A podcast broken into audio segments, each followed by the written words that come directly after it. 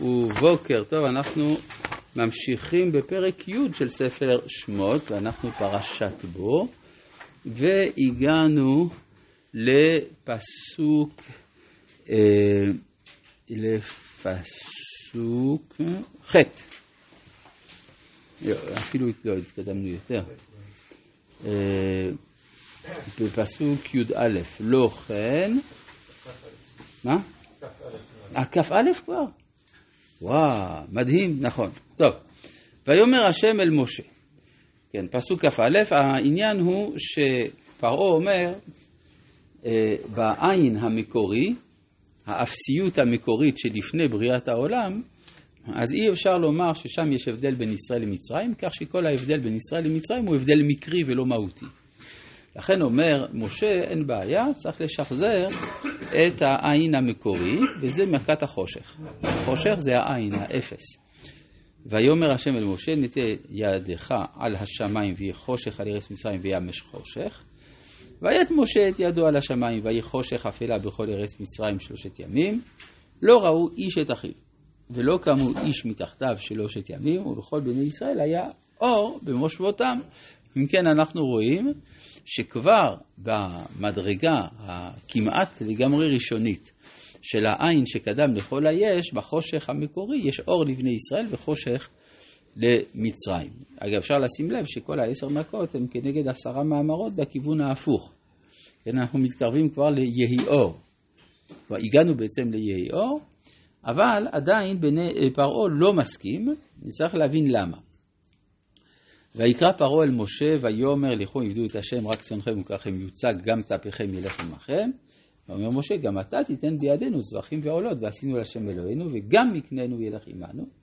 לא תישאר פרסה, כי ממנו ניקח לעבוד את השם אלוהינו, ואנחנו לא נדע מה נעבוד את השם עד בואנו שמה. ויחזק השם את לב פרעה ולא אבה לשלחה.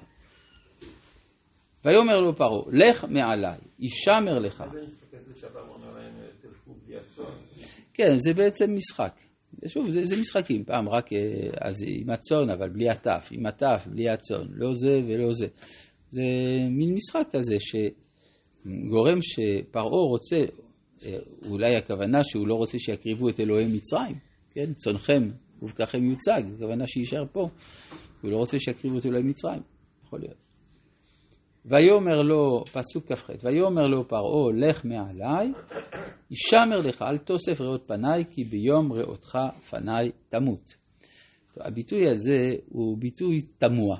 מה זה ביום ראותך פניי תמות?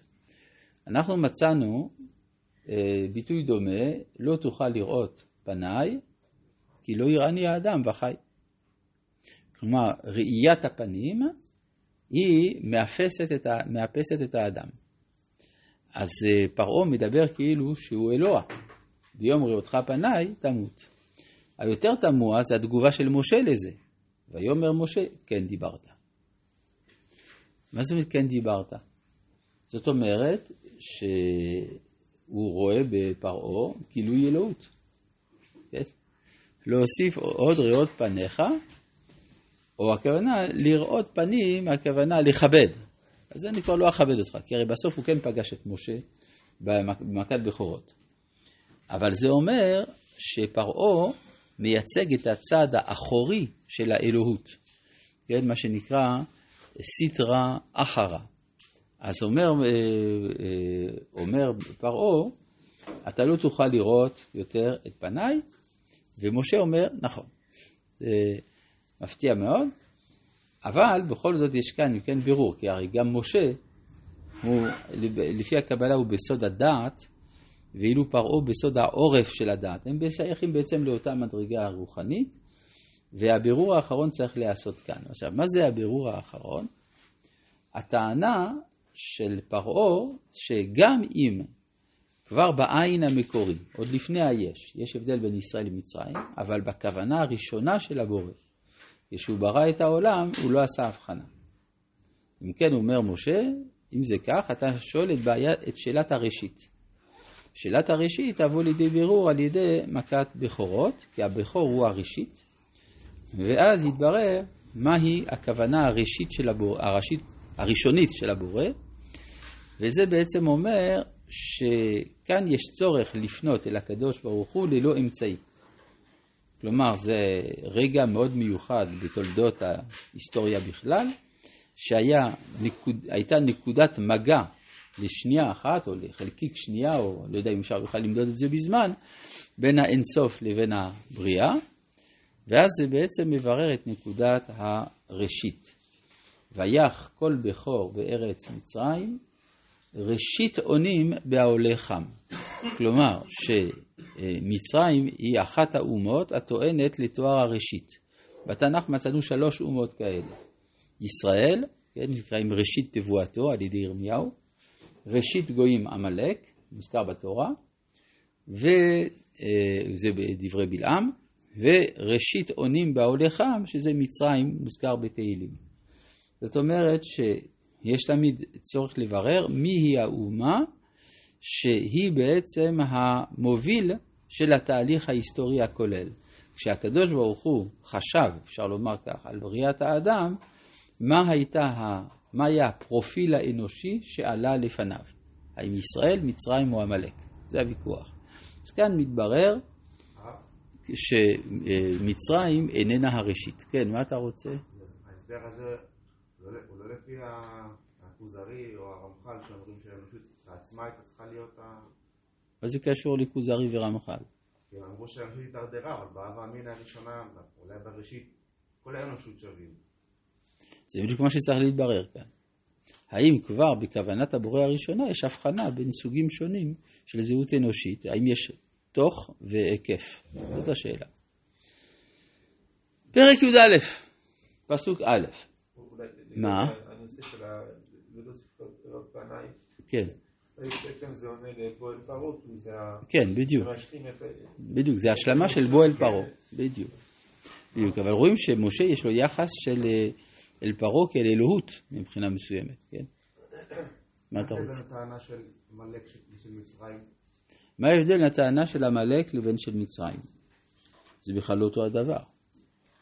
טוב, ויאמר השם אל משה, בפסוק א', עוד נגע אחד אביא על פרעה ועל מצרים, אחרי כן ישלח אתכם מזה, כשלחו, כלה, כלומר נגמר.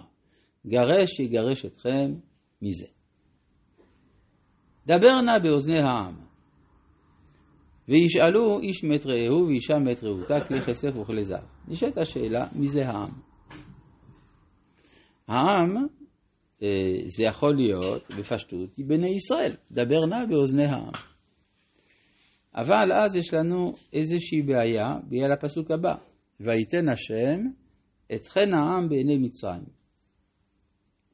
גם האיש משה גדול מאוד בארץ מצרים, בעיני עבדי פרעה ובעיני העם. עכשיו, בעיני עבדי פרעה ובעיני העם, מי זה העם הפעם? אז הרבי אברהם מבן עזרא אומר, זה מצרים. הרמב"ן מקשה על האבן עזרא, אומר, איך אתה יכול להגיד שהעם זה מצרים? הרי ברור שלפני כן כשכתוב דבר נא באוזני העם זה ישראל. אז זה לא ייתכן שבשני פסוקים אותה מילה, שני פסוקים צמודים זה לזה, אותה מילה תהיה בעלת משמעות הפוכה, העם, העם, העם פעם מצרים, פעם ישראל. עד כאן קושיית הרמב"ן. אבל כל זה בנוי על הנחת יסוד שבפסוק ב' דבר נא באוזני העם זה ישראל. וייתכן מאוד להסביר את זה אחרת לגמרי, ואנחנו נראה את זה בהמשך שזה סביר ביותר, שמשה, אם הוא גדול בארץ מצרים בעיני העם, כלומר יש מפלגה בתוך מצרים, יש קבוצה אנושית במצרים שמעריצה את משה. ומשה פונה, דבר את בונה באוזני העם, כלומר אל אותם המצריים שאוהדים אותך.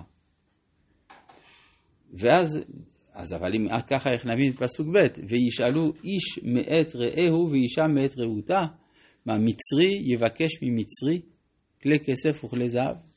מצד שני, איך יכול להיות שהמצרי ייחשב כרעהו לגבי ישראל? הבעל התורה תמימה רצה מזה להוכיח שמה שכתוב ואהבת לרעך שזה רק ישראל, במקור זה רעך זה גם המצרים. אז בכל מקרה יש לנו קשיים גם לכיוון של רבי אברהם בן עזרא וגם לכיוון של הרמב"ן. אז מה, איך להבין באמת שהם ישאלו איש מת רעהו ואישה מת רעותה? נראה בפעם הבאה.